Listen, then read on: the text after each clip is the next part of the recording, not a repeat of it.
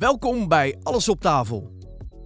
In Alles op tafel praten we met humor en zonder poespas over alles wat komt kijken bij het leiden van jouw authentieke leven. We praten uit ervaring en zonder maskers, ofwel alles kan en mag op tafel. Centraal staat een thema en regelmatig hebben we inspirerende gastsprekers. Hiermee willen we jou inspireren je eigen supervette, dikke, bezielde pad te bewandelen. Zeker, dat, dat willen we natuurlijk altijd, hè? Je eigen super bezielde vette pad te, bewa- te bewandelen. Vette pad. Hoe is het, Lot? Eh, goed. Ja? Beetje zenuwachtig omdat Charlotte hier is. Ja, je zei het al, je, je zei het al inderdaad van tevoren. Van, eh, ja, mijn eh, supervisor zit hier vandaag. Eh, maar we moeten nog Nee. niks verklappen, hè? Nee, inderdaad. Ik heb alleen de voornaam verklapt, nog niet de achternaam. Het is nog een verrassing. Nou, het leuke is dat we vandaag, vandaag doen we twee podcasts. En ehm, ja, voor de luisteraars die, die weten dat niet. Maar we hebben een, een drukke dag voor de boeg. Yes. Ja. ja. Heb je, nog, heb je al wat leuks meegemaakt? De- deze ochtend? Ja. Nee, we hebben eigenlijk al- alleen maar bezig geweest met voorbereiden. En zoals je weet eh, ben ik dakloos. Eh vandaag Koos, ook. Koos dakloos. Vannacht, laatste nacht eh, in het huis van mijn pa. En Ja. ik ga nu weer de hart op. Oké, Vannacht weer naar een ander huis, zes weken naar Voorberg. Oh nee, Ja. eerst nog eh, zeven weken, zeven weken, zeven dagen in het huis van mijn tante. Dus ik was dat allemaal weer aan het voorbereiden. oké. Ja, je gaat eh, op, huizen passen. Ja, onder andere. Ja, Ja. Nou, ja. homeless. Ja. Nou, ik, eh, vanochtend eh, kwam ik uit bed en toen zag ik dat, dat de eerste wespen al aanwezig zijn. Serieus? Ja, ja, ik heb een boompje voor de deur staan en die staat helemaal in bloei. Ik weet niet precies wat het is, maar er zit een hele mooie ja, roze-paarsachtige bloesem zit eraan. En eh, gisteren zag ik het ook al. Dat de wespen die zijn er al en we zitten nu in februari. Ja, maar ik zie bijna, eh, ik zie het merendeel al in de knop staan. Ja, Echt? gek hè?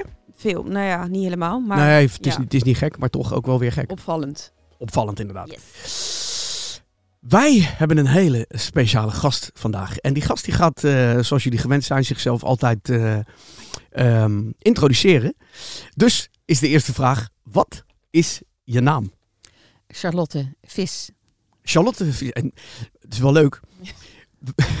Net zaten wij met z'n drie te praten. En toen kwam er iets spontaan- spontaans. Alles auf dem Tisch met Charlotte Fisch. Oké, ja. Een beetje pijnlijk om dat in het Duits te doen, gezien mijn eh, Joodse achtergrond. Maar Oh, echt waar? Oké, oké. Oké, nou, ik, ik wil, wil zeker niet eh, discrimineren of wat dan ook. eh. Nee. Nee, zeker niet. Nee, ik vind alles is één ook hoor. Ja. ja. Ehm, dus naam, eh, hoe oud ben je? Mogen we dat vragen? Ja, dat mag je vragen. En je krijgt ook nog antwoord. Ja. Eh, 64. 64? Ja. Oh, dat had ik niet gedacht. Wat had je gedacht dan? Nou, ik had gedacht halverwege de 50 of zo. eh. Kijk, dat is nou leuk. Ja. Dat is een goede Ja, introductie. had ik echt gedacht. Dan krijgen de mensen ook een soort beeld van een hele jonge, leuke... Ja. Waar woon je? Eh, ik woon in IJmuiden. IJmuiden. Ja. Hey, ik heb vroeger heb ik in een flat gewoond. Ja? En hier op Scheveningen. En als, ik, als het echt heel helder was, dan kon ik de hoogovens van IJmuiden zien, Ja, heel in de verte. Ja, mooi. mooi. Eh, wie zijn je moeder en je vader? Mijn moeder heet Stans Kaplan. Dus dat is eh, de Joodse kant, zal ik maar zeggen. Ja. En mijn vader heet Jan Vis. Nee, dat meen je niet. Ja. Jan Vis. Ja. Dat was mijn boeker vroeger. Nou ja. Die deed mijn DJ-bookings. maar dan zonder eh, CH. Ja, ja. Ja, leuk. Ehm, ja, waar kunnen de mensen die luisteren jou van kennen? Ehm, die zouden me kunnen kennen van eh, het werk wat ik eh, op dit moment doe. Ja. Eh, als integratieve kindertherapeut of als docent aan de Nederlandse Academie voor Psychotherapie in Amsterdam. Of ehm, eens even kijken via mijn boeken. Ik heb een aantal boeken geschreven over kindertherapie of over, eh, ehm, en over scheiding en Scheiding tussen ouders. Scheiding tussen ouders. Ja. En over scholen heb ik nog wat geschreven. En ik zit even te denken. En natuurlijk over opvoeding heb ik ook geschreven. Oké, En eigenlijk is het zo, als het er niet is, dan maak ik het. oké. Als het er niet is, dan maak Ja. je het. Ja. Ja. Dus ik merkte dat er eh, te weinig ehm, goede hulp was voor kinderen. Ja. Dus ik heb eerst gekeken van wat is er allemaal. En dan zie je dat er ongelooflijk veel is. Maar dat het allemaal dingen zijn die mensen hebben bedacht achter hun bureautje. Terwijl ik wist, ja, kinderen die weten gewoon ontzettend veel van zichzelf. Dus misschien is het handig om te kijken of we iets kunnen maken waarbij kinderen echt leidend zijn. Dus echt ook als deskundigen worden gezien op zichzelf. Dat was er niet. En toen ben ik eh, naar de directeur gegaan van de Nederlandse Academie voor Psychotherapie. En die zegt dan altijd hetzelfde van, nou maak het maar even. nou, dat was fantastisch. En zei, ik zei, wanneer je het af hebben? Nou, over een half jaar graag. Met een opleiding erbij. Nou ja, zo gaat dat dan. En hoeveel jaar geleden was dit? Eh, dit was in eh 98. Toen ben ik begonnen met de opleiding op te zetten. En daarvoor was ik eh, eh, hypnotherapeut en daarvoor eh, juf op een basisschool. Oh ja, ja, ik heb hier heel veel vragen over. Gaan we nu eh, Ja? braaf het lijstje? Ja, oké, ik bewaar ze. Ja, hè? waar word je het meest blij van?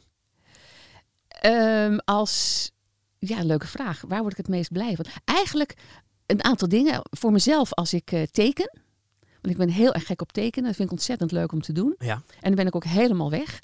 En ik ben twee uur bezig Geweldig. en ik vergeet helemaal de tijd. En eh, er komt iets bijzonders uit. En wat ik vooral een heel mooi moment vind. eh, ik teken dieren en dan heel graag eh, portretten. En dan van ja, leeuwen, dat soort woeste beesten.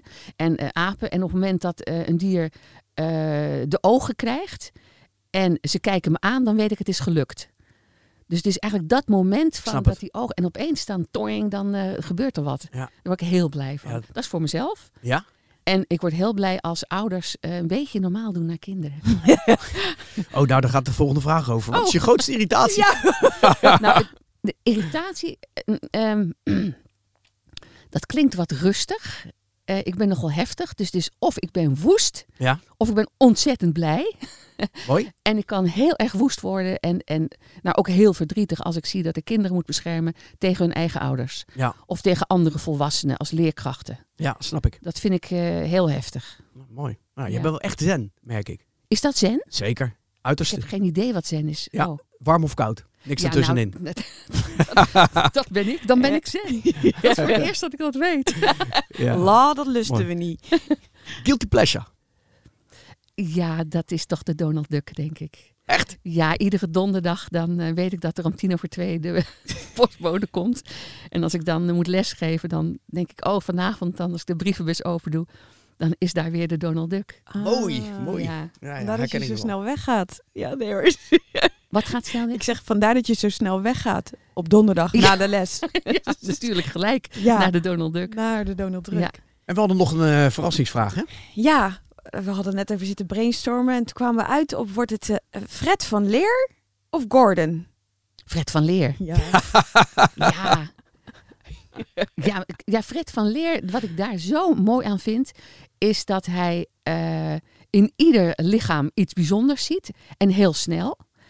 En op, eh, op het moment dat eh, die vrouwen dan voor hem staan en ja, met een, een, een, eh, een, een zelfwaardering van, van drie of vier, dan ziet hij gelijk de mooie dingen. En hij benoemt ook de dingen die niet oké zijn. En nog voordat hij eigenlijk verder gaat met het programma, zijn zij al eh, opgestegen naar zes of zeven punten. Dus hij, ja, hij doet iets nog voordat ze die hele make-over hebben gehad. Wat even voor alle duidelijkheid, wat voor programma is dat? Eh, eh, Fred uit de kast. Oké, en wat, wat doet hij dan? Wat, eh, Oh, je kent hem niet? Ja, ik ken hem wel, maar ik ken het programma niet. Oh, nou, je zou echt moeten kijken. Nou, wat hij Ja. doet is vrouwen met eh, wonderlijke lichamen. Dus hele korte, dikke vrouwen. Of vrouwen eh, met heel weinig borsten en enorme heupen. Of nou, allemaal vrouwen die zichzelf lelijk vinden. niet naar de winkel gaan. Niks kunnen vinden, niks past. Ja. En hij is ja, zo ehm, ja, warm en tegelijkertijd heel opbeurend. Hij neemt ook geen blad voor de mond, maar hij, hij klopt gewoon die man. En ik vind het woord echt altijd heel stomzinnig en authentiek. Ja. Daar geloof ik namelijk helemaal niet in, want iedereen heeft verschillende kanten. Maar ik vind hoe hij zijn werk doet echt warm. En eh, vooral omdat die make-over niet, eigenlijk niet eens nodig is. Nou, mooi. Ja, ik begrijp wat je Dat bedoelt. vind ik echt fantastisch. Ja, ja, ja. Ja. Ja, hij laat het innerlijk ook spreken bij die vrouwen Helemaal. waarschijnlijk. En je ziet die vrouwen krijgen grip op hun leven Ja. nog voordat er iets gebeurd is. Geweldig. Nou, dat is Ja. net als eh, met ons werk natuurlijk als eh, kindertherapeut. Ja. Eerst grip en dan de rest. Eerst grip en dan de rest. Ja. Oké, wauw. Ja, Lotski, ga los. Ga, los. Ga los. Ja, ik heb een hele lijst. Maar eh, nou, eerst even, even onze, mijn introductie, hoe ik jou eh, Ja. ken. Want je bent natuurlijk mijn eh, hoofddocent aan de Academie voor Psychotherapie. Waar ik de opleiding volg tot integratieve kindercounselor. En waarschijnlijk, hopelijk Yes. wordt dat therapeut. Dat hoop ik ook. Yes. En ehm, hoe ik jou ervaar is even los als een hele fijne docent, heel erg deskundig. ervaar ik jou ook als een heel eerlijk mens. En met eerlijk bedoel ik dat in jouw mens zijn, alles is er en je laat er alles zijn zonder schaamte. Eh, en dat is ook, merk ik bij mezelf, hetgene wat, wat, ik, wat mij inspireert. Mhm. Eh, en wat ik tevens ook een beetje eng vind. Want je schaamt jezelf? Of? Ja, ik denk dat Oh. dat nog mijn thema is, zou ik maar zeggen. Dus dat, dat doe ik helemaal niet meer. Zo lekker. ja, inderdaad. Maar, dat, ehm, maar ook als iemand met een heel sterk ontwikkeld moraal besef. Moreel besef, moet ik zeggen. Ja. En ik vroeg mij af, ehm, had je dat als kind al zo sterk? En hoe is dat zo sterk ontwikkeld? Ja, interessante vraag. Ehm, nou, ik denk dat de, de dingen die ik eh, van het leven weet, eh, ik heb ontdekt tussen mijn derde en mijn negende. En daarna is het eigenlijk een beetje gestopt. Oké. Dat is een hele belangrijke periode. En ehm, oké, dus die ontwikkeling heeft met name toen plaatsgevonden. Ja, en ik weet niet of dat zozeer het, het moreel besef is, als wel ehm, eh, dat ik gewoon heel veel dingen wist. En heb geprobeerd om zoveel mogelijk me af te schermen van volwassenen. Omdat ik die eh, één niet vertrouwde. eh, en twee, ik vond ze heel erg dom.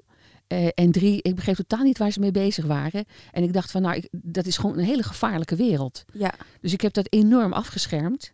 En daardoor wist ik tot mijn negende gewoon ongelooflijk veel. Maar Charlotte, hoe, hoe deed je dat, dat afschermen? Ik bedoel, want je, je, Ja. je wordt opgevoed waarschijnlijk door ouders. ja, En eh, ze sturen je naar school. En ja. hoe ging dat? Want dat vind ik best wel interessant om te weten. Eh, nou ja, ik ben een denker, dus ik trok conclusies. Toen al. Ja, Ja. dus ik, ik weet nog dat de eerste echte grote conclusie was toen ik drie was. Dat we waren, geloof ik, op de hei of zo. En ik ben gek op zand en water. Ja. Daar kun je me, daar kun je me ook heel blij mee maken. Vandaar dat je in Amuiden woont. Ik Ik, bedoel, ja, nou ja, ja. goed. En ik had graag hier een emmer met zand en water gehad. Dat Oh, was ja. het helemaal oké geweest. Maar, ehm, We gaan zo naar het strand. Oh, wat goed. Eh, en ik weet nog dat ik eh, op, het, op het zand zat. En dat mijn moeder zei, wat zullen we vanavond eten? En dat ik echt zo'n medelijden met haar had. Want dat ik opeens ontdekte dat tijd bestond. En Oh, dat ja. ik dacht, jeetje, zij is dus nu al bezig met straks. Wat, wat vreselijk. Dit is niet oké. En dat gevoel met dat zand, dat noem ik ook het zandgevoel. Want ik heb voor sommige, woorden, voor sommige gevoelens gewoon geen woorden. Mhm. Dus die bedenk ik dan maar zelf. Vandaar dat ik ook Dukstad heel leuk vind, want die hebben ook allemaal eigen woorden. en mijn partner zegt ook, ja, leeft een beetje in Dukstad. Ehm, maar goed, dus dat was de eerste grote ontdekking.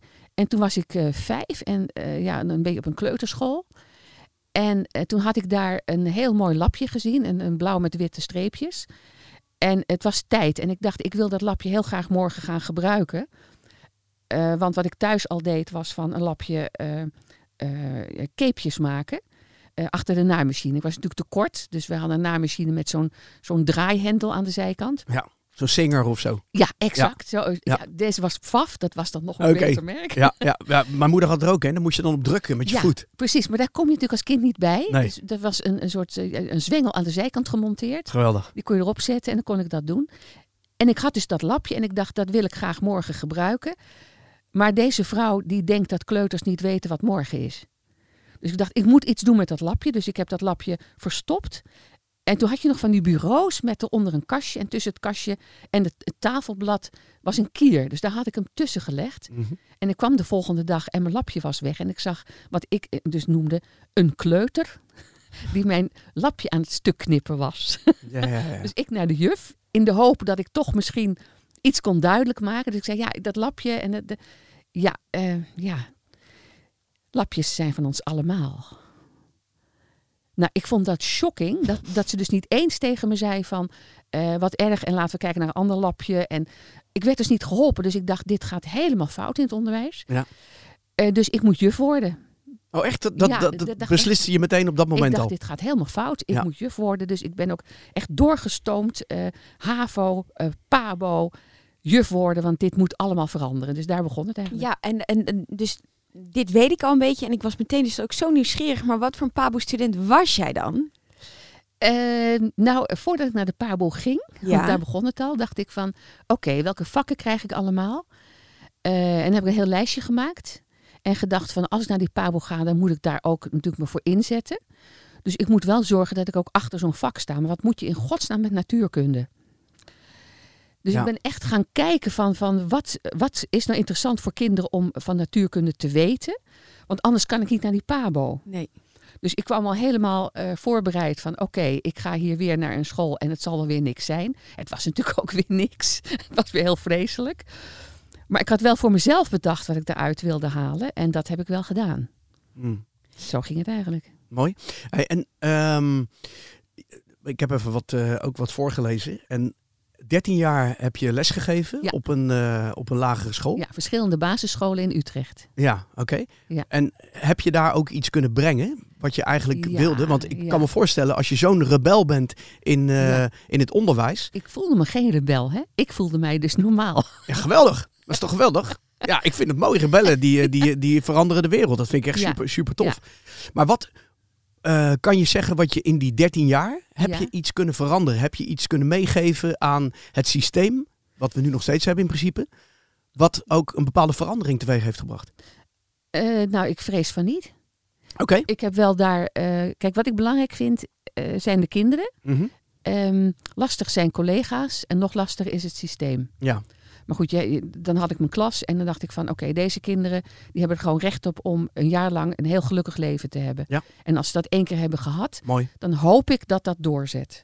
Dus wat jij gedaan hebt op die school is hoofdzakelijk ook je liefde gegeven. Ja, dus ik heb, heb heel veel in de kring gezeten, want ik vond gesprekken heel belangrijk.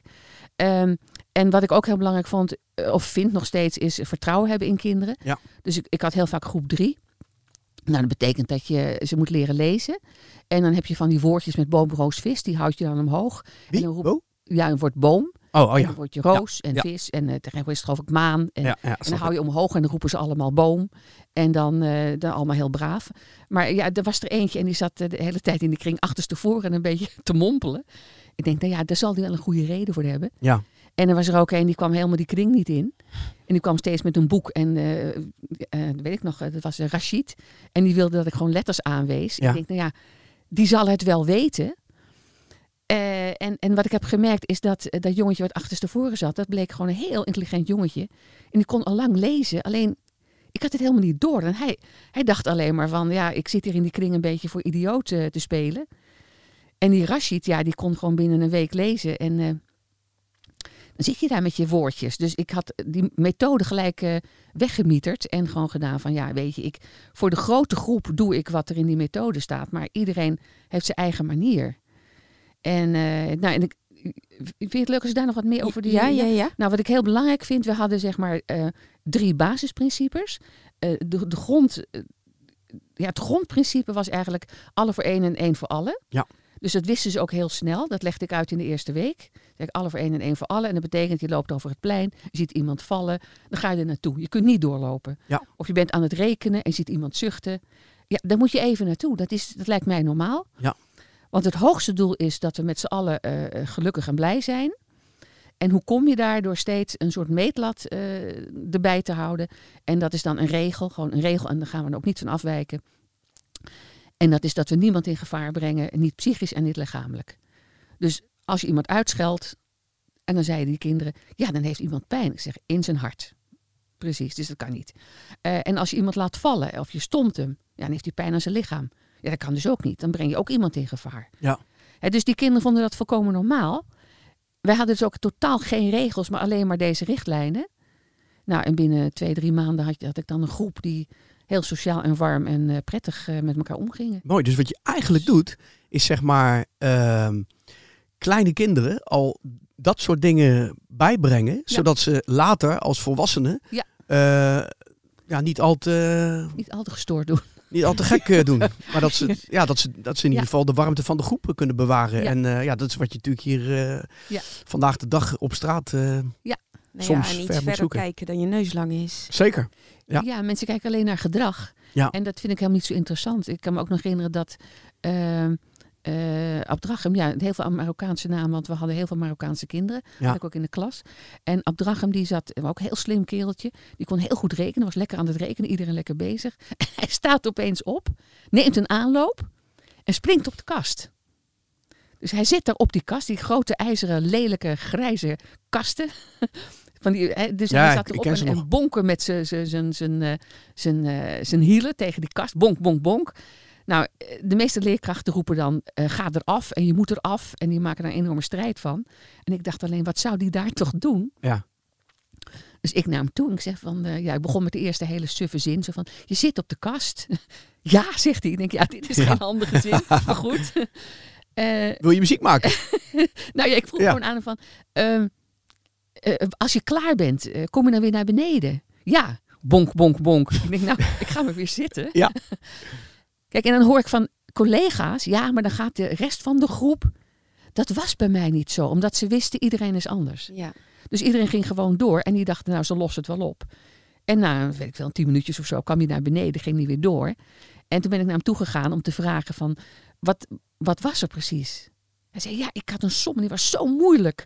En ik was zo, ja, het was gewoon heel moeilijk. En ik dacht alleen, geweldig demonstratie van je op de kast laten jagen. Ja, En dus nu begreep ik ook waar die uitdrukking Ja. vandaan ja mooi. Ja, mooi. Is toch prachtig. geweldig? Ja, Ja. Nou ja, zo prachtig. was dat ontzettend leuk. mooi. Dus je hebt 13 jaar lesgegeven. Wat heeft die 13 jaar, jaar jou gebracht? Ehm, ja, ik werd even afgeleid door dat Oh, vingertje. sorry. Wat heeft dit jou gemaakt? Eh, vooral, eh, ik denk ehm, heel veel kennis over kinderen. Die ik herkende uit mijn eigen jeugd. Ja. Eh, en ik, daar was ik gewoon heel blij mee. Dat ik wist, er zijn gelukkige mensen die, eh, waar ik goed mee kan praten. Die eh, gevoelig zijn, die warm zijn. Eh, en dat, dat is een hele grote groep. Dat zijn kinderen. Was die, Ja. was die 13 jaar een ontwikkelingsweg voor jezelf om te komen waar je uiteindelijk nu zeg maar bent? Eh, nee, niet echt eigenlijk. Nee? Nee, nee want ik, ik, eh, zoals ik begonnen ben, ben ik ook geëindigd. Eh, meteen, eh, ja, ik vind dat je met een groepen kinderen begin je met eh, respect. En ze leren op de pabo het, andersom. Mhm. Eerst eh, strak beginnen en dan laten waaien. En ik denk, ja, dat vind ik gewoon heel raar. Want je gaat er dus vanuit dat je tegenover een groep monsters staat. Terwijl dat er gewoon allemaal hele fijne mensen zijn die Ja. met elkaar een groep vormen. Dus met respect beginnen. En als er dan wat moeilijkheden zijn, kun je altijd nog wat, wat, ja, wat bij, bijschaven. Eigenlijk, eigenlijk nooit Ja. nodig. Eigenlijk nooit nodig. Is er, eh, kan een kind jou nog op de kast krijgen? Dat denk ik niet, nee. Nee. Als ik al eh, getriggerd eh, word, hè, dus dat ik dan ergens door geraakt word, eh, dan. Dus dat in machteloosheid of zo, of dat ik denk van ja, ik weet niet wat ik hiermee moet. eh, dan weet ik dat de wanhoop van een kind eh, eh, net zo groot is. Dus als ik zeg maar 100 punten machteloos voel, Ja. dan weet ik dat zo'n kind zich ook 100 punten naar afschuwelijk voelt. ja.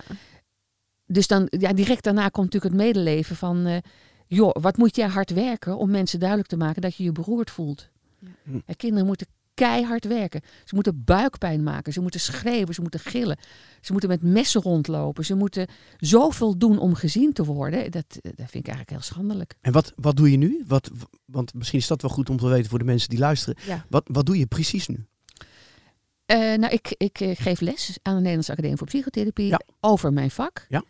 Wat ik dus zelf ontwikkeld heb, omdat het er niet was.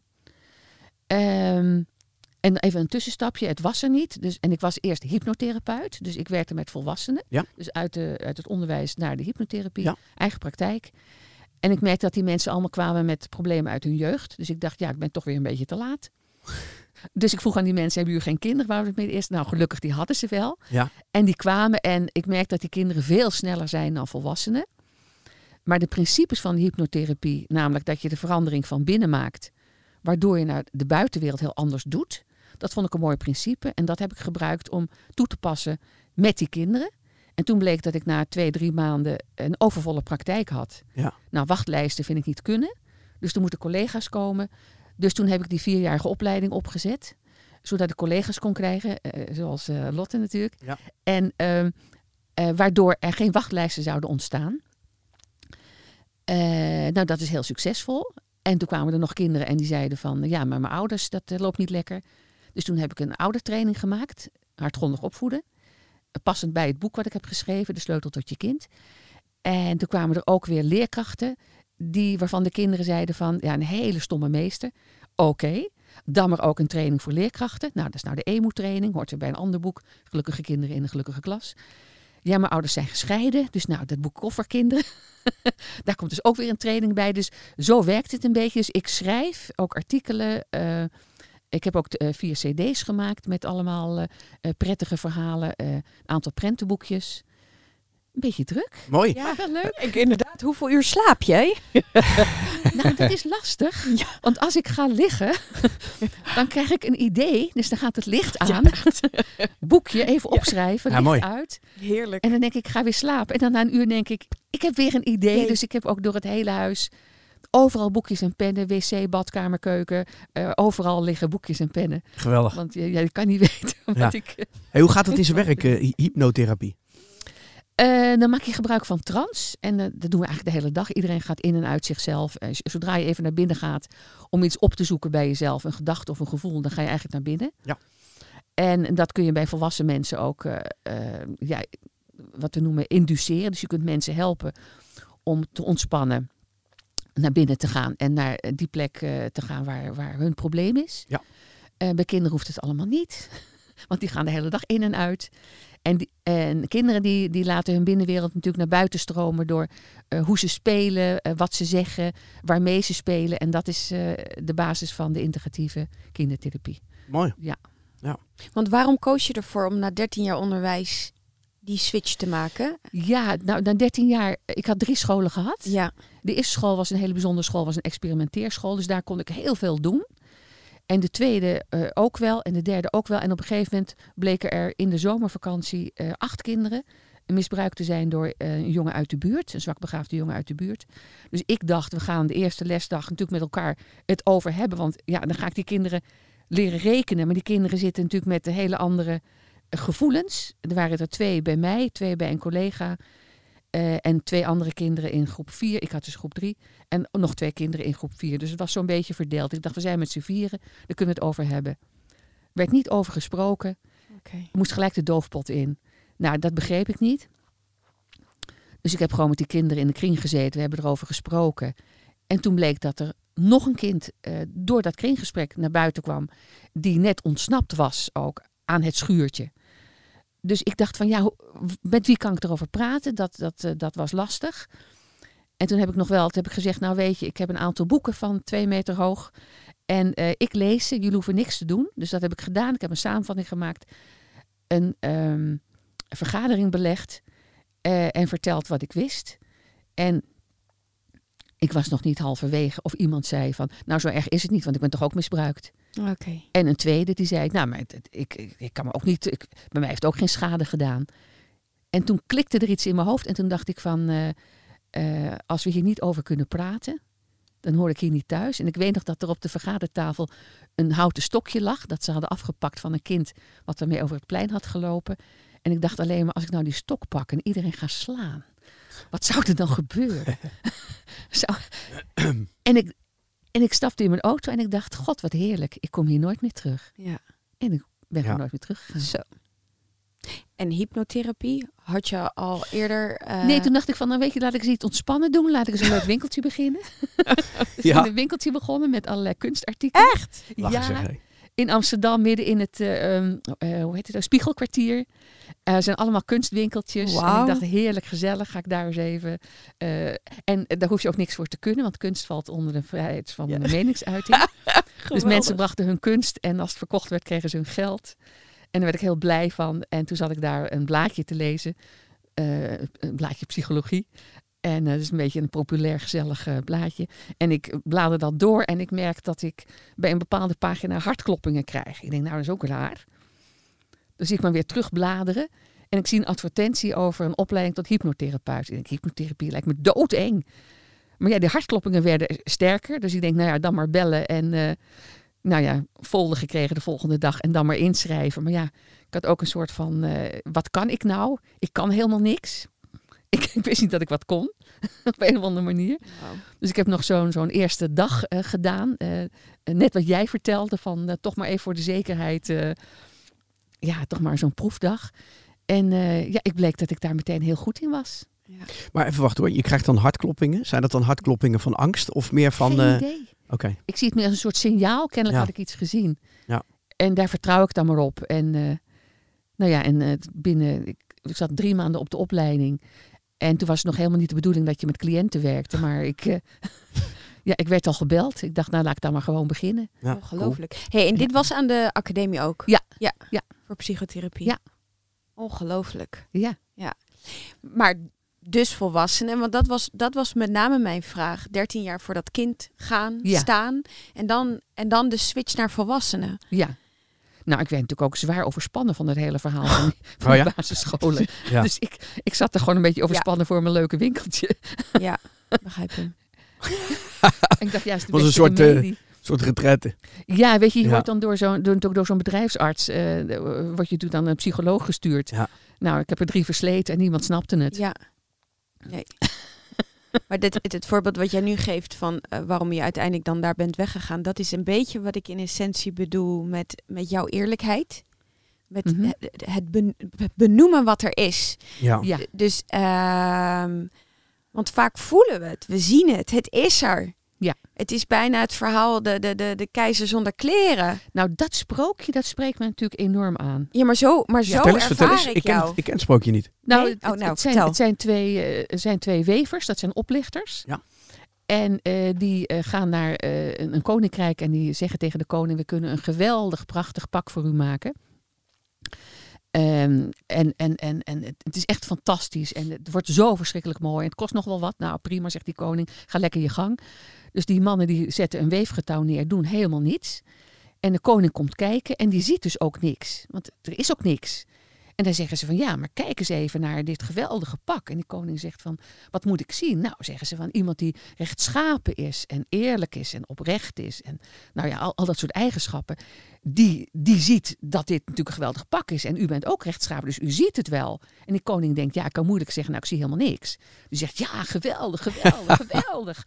Nou, en dan, eh, dan eh, zeggen ze na zoveel weken van nou ja, even hier de ducaten. En de koning, we gaan het pak aantrekken. Dus ze hangen een beetje zo in de lucht eh, te zwaaien met, met hun handen. En die koning zegt, ja, geweldig. Maar staat gewoon in zijn onderbroek natuurlijk.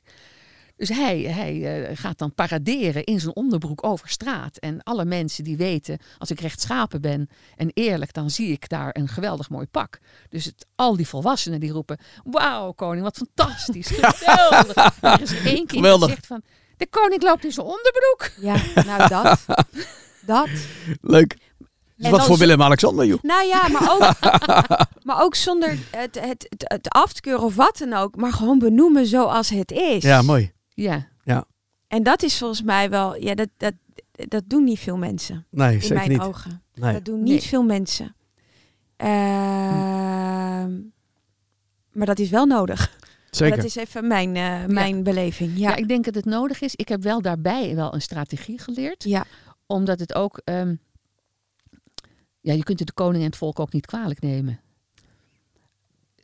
Het is een bepaalde... Kijk, ik heb mij kunnen beschermen, denk ik altijd. Ik heb me altijd beschermd Ja. tegen die wonderlijke volwassen wereld... waar, waar leugens heersen en dubbelheid. Hè. Ouders die roepen van... ja. Van, eh, ja, als je maar vertelt, eh, als je maar eerlijk bent, als je maar zegt hoe het zit. En zelf liegen ze zich te barsten. Ja. Dus ik vind die dubbelheid gewoon, vond ik als kind ook bijzonder ingewikkeld. ja.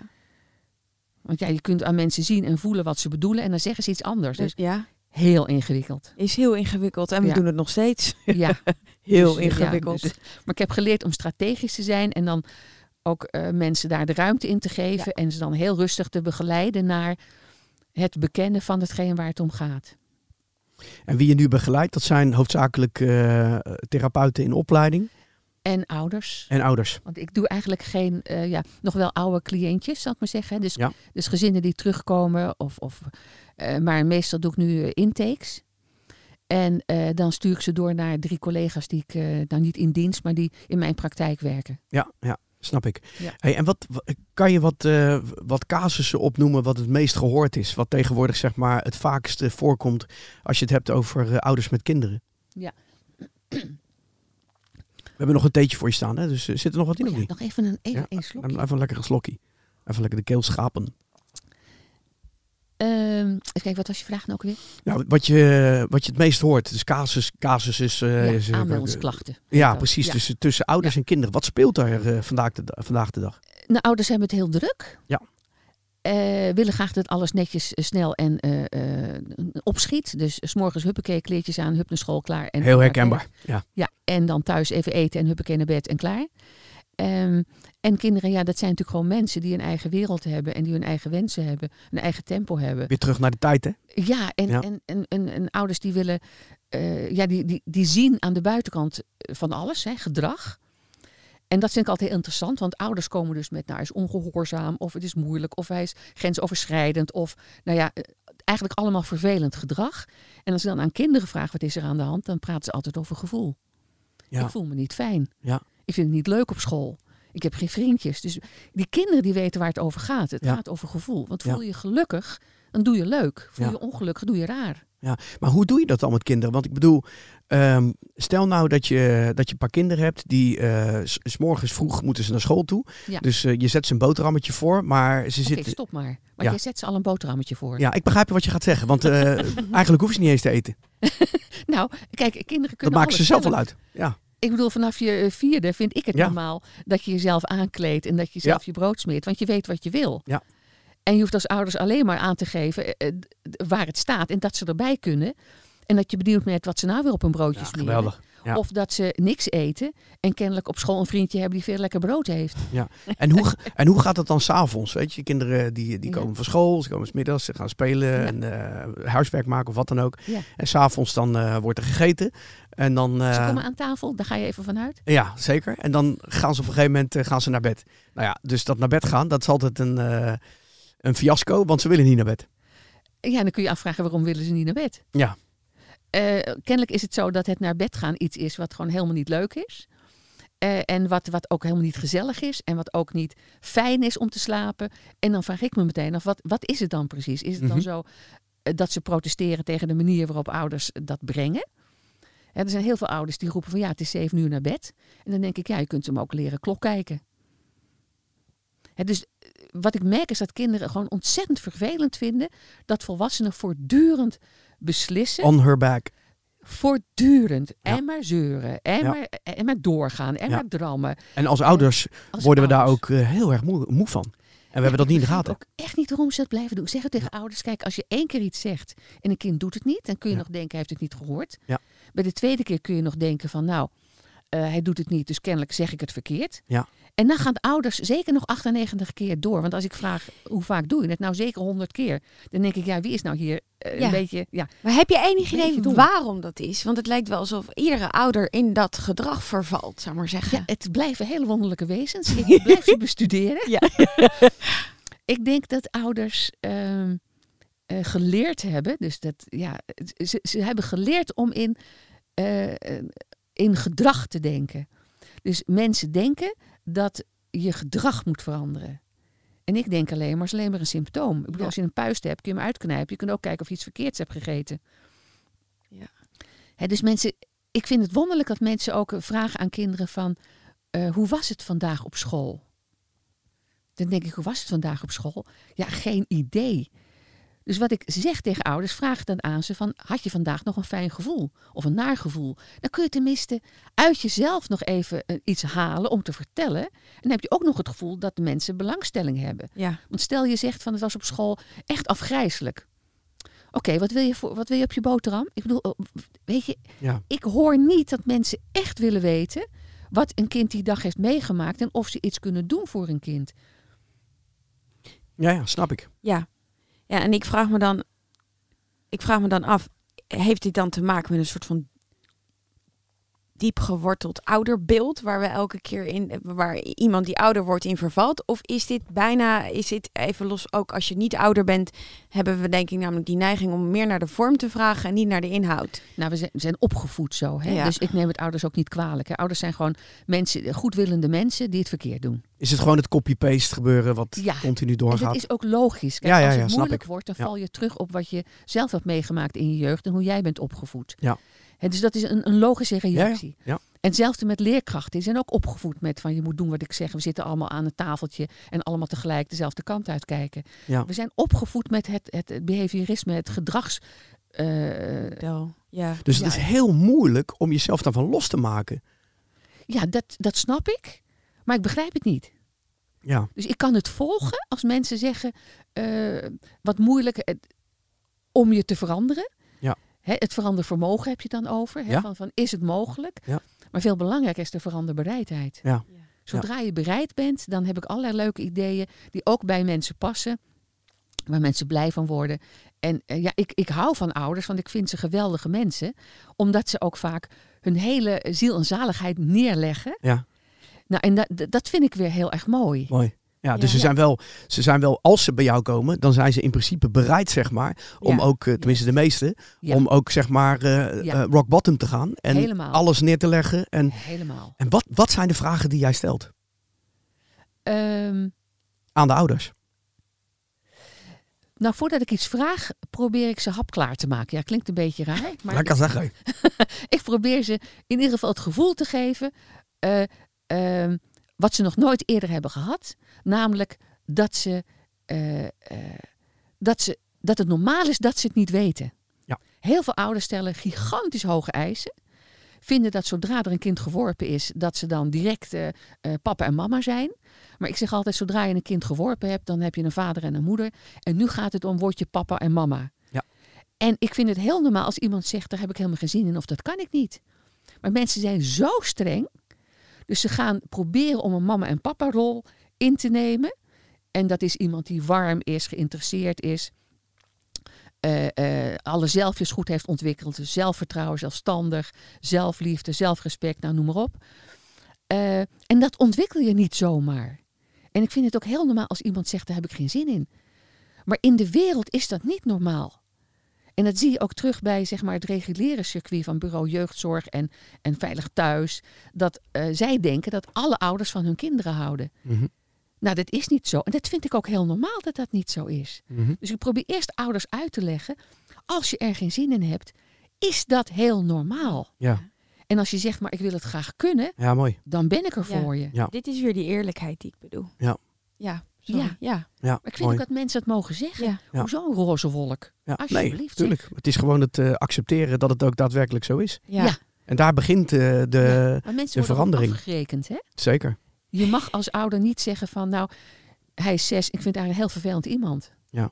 Terwijl ik denk, ja, het is gewoon een ander persoon. En dan kun je gewoon een gevoel bij hebben. Ja. Af en toe zeg je ook wel eens gekscherend in de les eh, die daders. Er zit Ja. denk ik een kleine kern van waarheid in, of niet? Nou, dat is eigenlijk mijn vraag. Dan- als we het hebben over ouders. Nee, over de binnenwereld.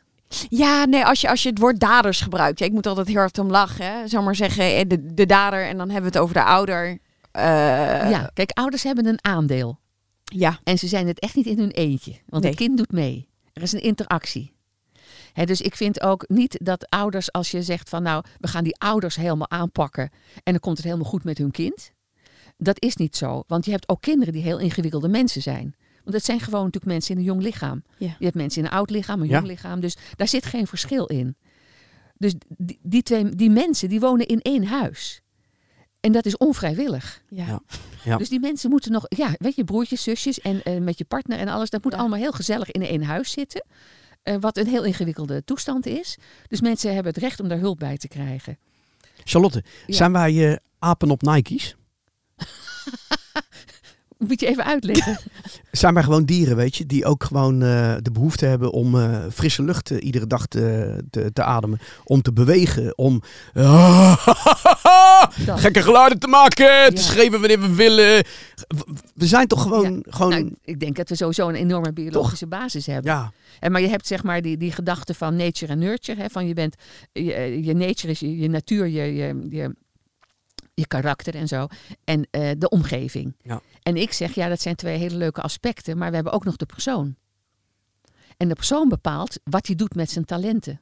En de persoon bepaalt wat hij doet met zijn omgeving. dus met andere woorden, de persoon is er al op het Juist. moment dat een kind wordt geboren. Ja, en daarvoor natuurlijk al. Dat Ja. begint al in de baarmoeder. Ja. Daar is een persoon.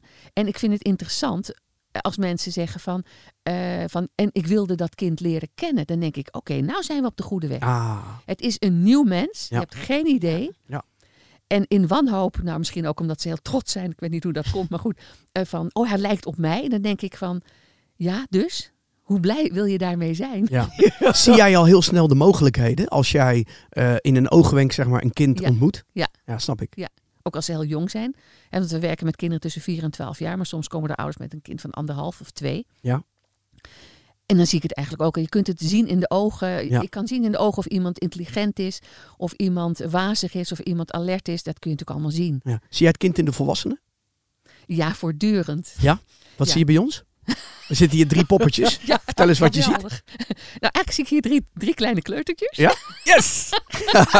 Die heel blij en enthousiast kijken. Ja. En die heel nieuwsgierig zijn. En nieuwsgierigheid, ja, dat is de basis van alles. Als je Mooi. dat niet meer hebt, dan, dan Ja. kun je wel inpakken. ja, ja, ik zie het bij jou ook. Hè. Ik, tenminste, wij zien het denk ik bij jou ook. eh, we zien ook Ja. bij jou dat kleine kind. Ja.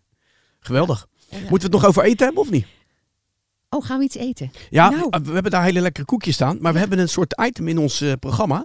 Want we zijn alweer drie kwartier verder. Ja, echt hè? En we moeten het even over eten hebben. Zal ik iets vertellen over eten? Ja, ik vul wel aan. Ja? Welke was het ook Eh, weer? Majou? het item eten is mijn item, omdat ik heel erg van eten hou. Ja. Maar ik ben hem helemaal vergeten. Oké, nou maakt niet uit joh. Ik, eh, ik, ik snap dat je druk hebt. nee, ik heb, gisteren heb ik eh, bij, eh, bij vriend Francis eh, gegeten. Francis is een maatje van, eh, van ons en eh, daar ga ik altijd mee de zee in. En ehm, die, had, eh, die nodigde me uit gisteren, omdat hij heeft eh, de Hello Fresh box. En hij zegt van, ik heb drie maaltijden, dan mag je uit kiezen. Nou, en ik weet niet meer precies wat die andere twee waren. Maar wat me het meest aansprak sprak gisteren, dat was ehm, eh, aubergine. Dus Ja. plakken aubergine met kaas Ja. vegetarisch gehakt en pasta en tomatensaus. En dat had hij in de oven gedaan en dat kwam er gisteren uit. En ik heb lekker bij hem op de keukentafel zitten knagen. Super lekker. Wat van kaas? Ik heb geen idee, volgens mij was het goudse kaas. Oké, Ja, interessant. lekker rij. Ja, nee, heerlijk. en ik moet je ook eerlijk zeggen dat de koekjes die je vandaag hebt meegenomen vind ik geweldig. Wat zijn het voor koekjes? Jeetje. Ja, ik, ehm, Charlotte, pak dat zakje eens erbij. ja, weet je wat voor een cookie het is? zit een stukje chocola in. Nou, Oh, ook nee, rozijnen. Rozijnen. Oh, Dit zijn, weet je, sesamkoekjes. ja, eh, ja. Er zit sesam in. Ja, ze zijn echt lekker. eh, Weet je, lekker. zijn ogen gezond, maar volgens mij zijn ze stiekem super slecht. Maar dat maakt niet uit. Heerlijk. Ja, doen we het ze voor. zijn ja. eh, lekker makkelijk eh, weg te happen. Ik heb nog wel een... ehm, wat is volgens jou de grootste misopvatting ten aanzien van kinderen? Dat, dat, dat ze er niet komen tenzij we ze eh, van alles, eh, met van alles helpen en erin duwen en dit leren en dat leren. En ik denk dat, eh, en dat zeg ik wel eens tegen ouders. Dan zeg ik van nou, stel we zetten jouw kind nu eventjes hier uit Nederland op een vuilnisbelt in India. Denk je dat hij het overleeft? En al die ouders zeggen ja. Ik zeg precies. Die kinderen hebben binnen een dag gewoon wel een slaapplaats geregeld, eten geregeld, water geregeld. Die kinderen kunnen alles. Ja. Maar als wij ze als, als, als eh, hele domme eh, eh, ja, mensen beschouwen die eh, niet voor zichzelf kunnen zorgen en die niks weten. Ja, dan, Maken wij snel, eh, ik, ik noem het even slachtoffers van, van kinderen? ja, klein. Ja, ik vind dat mensen kinderen heel erg klein maken. Ja. En, en, Ze en zijn zo, zo, zo slim. enorm slim. Ja. Niet te vatten. En dan heb ik het niet eens over IQ, maar over gewoon Levens. het hele eh, wezen ja. is, is, is gericht op, op, op slim en handig en, en regelen. En dan, en dan worden ze tegengehouden door, door suffe regeltjes. Ja, dat, die kinderen worden helemaal gek daarvan. Helemaal gek, ja. ik, ik, ik, we zijn nog niet klaar, maar ik zou graag willen weten. Wat zou jij een ouder eh, willen adviseren? Of het nou een vrouw is of een man, dus een vader of moeder. Op het moment zeg maar dat je een kind hebt dat eh, zichzelf terugtrekt. Of die eh, tegen de draad in is. Wat, wat, wat, wat zou je kunnen adviseren? Nou, belangrijk is om je dan helemaal voor te stellen hoe het is om jouw kind te zijn. Ja, Met heel jou empathisch. Heel Ja. empathisch. Dus echt, ja, echt, wij noemen dat dan kortzakken. Dat is afgeleid, eh, dat is een werkwoord. We hebben daar een werkwoord van gemaakt van eh, Janus Kortzak. Ja.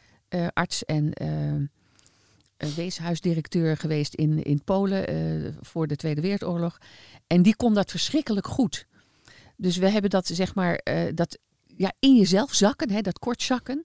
Ehm, dat leren we dus ook de mensen op de, op de academie.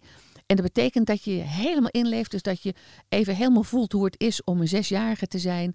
eh, met die oogopslag, met eh, eh, dat lichaam. Je, gaat, je moet ook eigenlijk even zo gaan zitten dat je die lengte hebt. Helemaal inleven, helemaal nadenken van oké, dan kom ik dus thuis.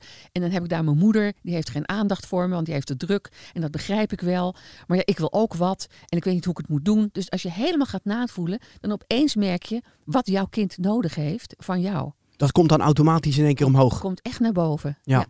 Dus Ja. eventjes oefenen, maar ja, het is iets wat, wat, wat eh, ook als kindertherapeut iets is wat je voortdurend doet. Dat is een soort meditatie. In principe keer je naar Ja. eh, de natuur van wat je werkelijk bent. Hè. We hadden het net al over eh, in ieder eh, kind, maar ook in een volwassene, maar ook in een wat oudere, zit zeg maar het menselijke. Ja.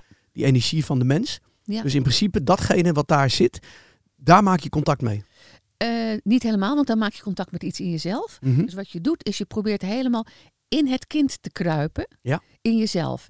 En dat heb ik ontdekt toen ik negen was. Want ik zat in de klas met een meisje met blonde krullen. Nou, die heb ik niet. En ik dacht van, en ik zat me een beetje te vervelen. Ik dacht van, hoe zou het zijn om haar te zijn? Dus ik ging gewoon als het ware in haar kruipen. En toen dacht ik, oh, nou weet ik wel een beetje hoe dat moet zijn om een meisje met blonde krullen te zijn. En dan daar te zitten in die klas. Dus die techniek, die heb ik zeg, zeg maar eh, verbeterd. Dus dat is iets wat we de hele tijd doen gedurende een sessie met een kind of een ouder. Steeds maar navoelen eh, in jezelf hoe het is om die ouder te zijn. Dus niet navoelen hoe het is voor jou om die ouder te zijn. Je probeert helemaal die ouder te worden. Of dat kind te worden. Het kind te worden, ja. Ja, ja, en ja, dat ja. gaat dan heel snel. Ja. dan krijg je antwoorden die je gewoon niet wist. Wauw. En eh, ja, En die antwoorden die, die gebruik je gelijk om Ja. in te zetten eh, voor advies voor ouders en eh, hulp aan kinderen. mooi. Ja, en in feite ga je ook op zoek, nou niet op zoek, begeleid je het kind om zelf te komen bij die antwoorden die Ja, ja kind... want een kind van acht heeft al acht jaar ervaring. Dus het is raar als ik dan met een protocolletje aankom zetten van iemand die ergens achter een bureautje dat bedacht heeft. Ja, En dan komt een kind binnen en na vijf minuten ga ik een protocolletje doen, terwijl Ja. het kind acht jaar ervaring heeft. Ja. Dat is natuurlijk een beetje raar. zeker. Ja. Ik heb ooit een boek gelezen, tenminste niet helemaal, want dat is een eh, vrij eh, dik boek. Misschien weet je nou meteen waar ik eh, uitkom. Jean-Jacques Rousseau, Emile. Ja, Ja. ik heb het boek niet gelezen. Ja, het is een roman, maar in Ja. principe zegt hij van eh, als je een kind eh, de eerste tien jaar van zijn leven in de natuur laat en nog niet te veel met de wereld, zeg maar, de wereld met grote mensen eh, in aanraking laat komen, dan is dat beter als dat je meteen zeg maar volstopt met gif van de volwassenen. Wat, wat vind je Ja. Ik kan me iets bij voorstellen, maar ik eh, heb zelf als kind wel ervaren dat ik natuurlijk heel erg alleen was in die binnenwereld. Mhm. En, en ja, dat, dat, ik vond het eigenlijk een hele zwarte wereld, omdat ik het alleen moest doen. Maar ik wilde het ook alleen doen, want ik dacht, ik kan het ook maar alleen. Want ik heb niks aan die volwassenen. Dus ik zou het wel fijn vinden als er volwassenen zouden zijn die al heel jong tegen kinderen zeggen van, eh, wat ben je een bijzonder iemand en ik wil je graag leren kennen. Mhm. Ja, Dus dat maar er meer contact is. de natuur is niet een zwarte wereld, eh, tenminste soms wel, soms niet. Ja, maar ja, ja, bij de natuur denk ik dan weer van eh, eh, ja, mee op de flow en, en maar een beetje kijken wat er gebeurt. Ja, Maar die binnenwereld is niet natuur. Die binnenwereld, daar zitten allemaal gevoelens. Ja. En hele heftige gevoelens. Hè? Alle loze, machteloos, hulpeloos, hopeloos, moedeloos, nou noem maar op. Ja. En die ontmoet je als eerste tussen 0 en 6. ja, ja, dus het is ja. wel heel fijn als iemand je daarbij begeleidt. Ja, ja. Ja, ik zat te denken aan een baby. Hè? Wat, wat, wat, hoe is dat? Want je had het net ook over een, een baby groeit op in, in de buik van de moeder. Ja. Wat voor proces speelt zich daar af? ja, dat weet ik natuurlijk niet precies. Nee. Eh, tenminste, ik kan me niet herinneren, laat ik het zo zeggen. Dus dan weet ik het niet precies. Want dan moeten we dus afgaan op wat mensen erover hebben beschreven. Ja, En eh, dat kan allemaal waar zijn, maar vind ik eigenlijk niet zo... nee. Ja, maar ik dacht heb- misschien, kan ik niks mee eigenlijk. misschien met de hypnose dat je dan, eh, de hypnotherapie, dat je Nou, dan dat ook... is een lastige. Kijk, Ja. eh, tot twee jaar is er wel geheugen, maar geen bewustzijn. Nee, Dus dan is het allemaal nog een soort brei, een soort sfeer waar kinderen in zitten. tot twee jaar is er wel geheugen, maar geen Ja. bewustzijn. Wat is het verschil tussen geheugen en bewustzijn? Nou, geheugen is gewoon je hersenpan opslaan. ja. En bewustzijn is dat je weet dat je bestaat. Ja, oké. Dus dan krijg je ook dat je ik gaat zeggen. Ja, en is het weten dat je bestaat, staat het ook zeg maar in eh, contact met datgene wat de moeder als je bestaan is? Want je groeit in principe op in de buik van de moeder. Ja? Begrijp je vraag niet? Nog nou ja, met, met de, de emoties van de moeder, Ja. datgene wat ze doet in het die is nog negen allemaal maanden. in brei. Dus wat zij voelt, voel jij. Ja. En er is nog geen ik-ander differentiatie. Dus het is nog één geheel. Ja. Dus, eh, en wat wonderlijk is, is dat mensen denken eh, dat kinderen, eh, als ze het niet weten, dat ze er geen last van hebben. Als ze het niet weten, dan? Ja, als ze dus, stel dat een kind niet weet dat hij op zijn eerste levensjaar eh, een pinkje heeft gebroken en dat is gezet en eh, dat weet hij niet. Mhm. Eh, dan denken mensen dat hij er dus ook geen last van heeft. Terwijl juist in die periode, omdat het niet begrensd is, Ja. omdat het allemaal zo één grote sfeertoestand is, is het juist eh, eh, veel lastiger voor, voor mensen om zo'n probleem op te lossen. Ja, ja, heeft bijvoorbeeld eh, muziek, hè? dus zeg maar, eh, maakt niet uit wat voor muziek, maar dan zeg ik nu eventjes lichte klassieke muziek. Kan dat invloed hebben op hoe een kind opgroeit en uiteindelijk ook... ik denk dat alles wat. Kijk, ik denk alles wat je in de omgeving laat horen of laat zien. Ja. dat is voor het ene kind heel geweldig en voor het andere kind verschrikkelijk. Ja. Dus het is weer de persoon die bepaalt van wat, wat hou ik hier aan over? Wat is fijn? Kinderen die heel gevoelig zijn, eh, ja, die, die, die kunnen niet tegen bepaalde geuren of tegen bepaalde aanraking of eh, eh, tegen bepaalde geluiden. Dus, dus ja, ik, als je zegt van bepaalde muziek, dan ga je van buitenaf naar binnen en ik ga van binnen naar buiten. Ja. Dus wie is het? En van welke muziek houdt hij? Waar wordt hij blij van? Ja. Waar wordt hij eh, naar van? En, en dat serieus nemen. Ja. En dat volwassenen dus ophouden met te zeggen van stel je niet aan, het was maar een geintje. En eh, andere kinderen kunnen het wel. En Ja. voortdurend die massa erin proppen. En Ja. allemaal gelijk. Ja. Dat vind ik echt eh, heel triest. Ja, mooi hè? Die alle, alle kleuren Ja, mogen er zijn. iedereen is uniek. Dus Ja. als, als ook een student aan mij vraagt, wat moet ik doen met een kind? Dan zeg ik, hoe heet hij? Ja. Wie is het? Ja. Wat voor ouders heeft hij? Eh, maar vooral, wie is het? Ja, Wie is het? Ja, Ja, dat is een mooie vraag. Wie ben je? Ja, Vertel me wie je bent. ja, Ja. Ja. ja. Heel mooi. Je bent heel erg druk, dat weet ik. Je hebt heel veel ideeën, dat weet ik ook. Ja. Ik ben heel nieuwsgierig. Wat, wat ben je, ben je, waar ben je mee bezig? Met iets nieuws? Ik bedoel, naast de opleiding ben je nog bezig met een nieuw boek? Ehm Ehm, what's cooking in nou, the kitchen? ja, ik, ik, eh, ik heb eh, zeg maar die, die training voor leerkrachten gemaakt. Ja, En dat heette eerst Happy Coach en eh, nu heet dat dan EMO, emotionele educatie in het basisonderwijs. Omdat ik merk dat mensen eh, dat aan elkaar plakken. Die zeggen, eh, wat zeggen ze ook weer? Emo, wat zeggen ze? Zo, nou, wat zeggen ze ook weer? Ik, het is zo ingewikkeld dat ik niet eens meer kan onthouden. Ja, Emo, maakt niet uit joh. Ik geloof emo- emo-sociaal of zoiets, weet ik veel. Sociaal, Emo- sociaal-emotioneel. oké. En dan denk ik, dat kun je niet aan elkaar plakken. Hè? Sociaal is gewoon vaardigheden Ja, rechterhandje geven en tegen oude mensen u zeggen, dat vinden ze allemaal leuk. En emotionele ontwikkeling is echt dat je je gevoelens kent, weet waar ze in je lichaam plaatsvinden, wat de kenmerken zijn, eh, wat je kunt doen als je een bepaald gevoel hebt. Nou, en die, die emotionele ontwikkeling, die is heel essentieel. En die zie je ook steeds meer terugkomen bij, bij, bij eh, programma's op tv.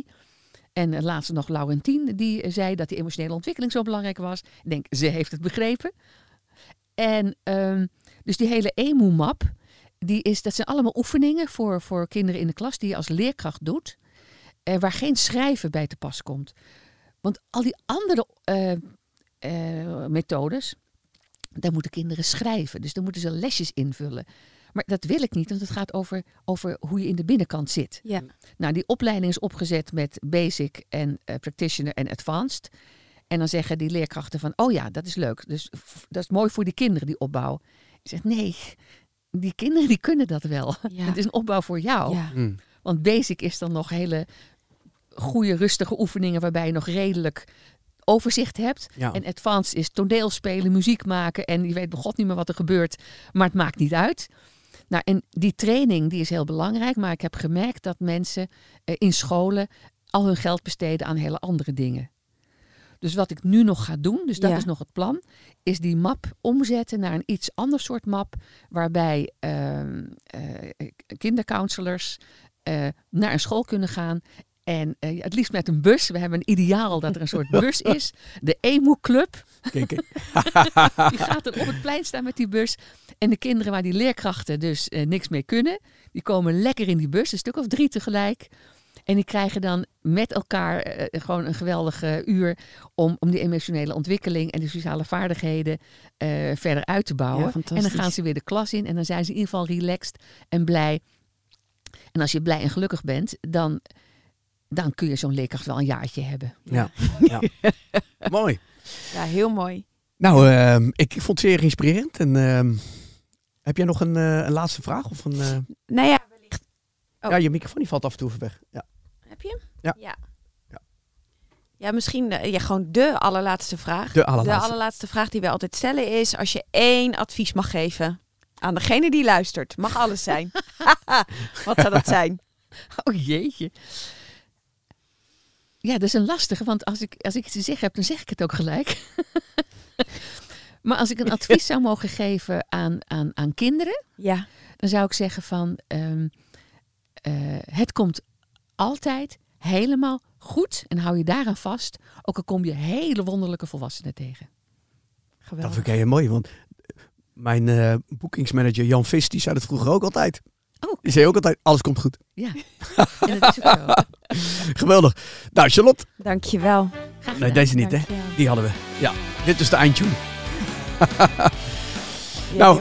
Nogmaals, eh, onwijs bedankt dat je hier eh, in onze podcast eh, te gast wilde zijn. En eh, ja, ik, zo, ik heb nog het gevoel dat er nog eigenlijk veel meer gevraagd moet worden. Maar omdat we maximaal een uurtje iets eroverheen gaan, is het denk ik voor deze is het goed. En eh, we kunnen nog wel een keertje herhalen. En dan eh, misschien in Amsterdam.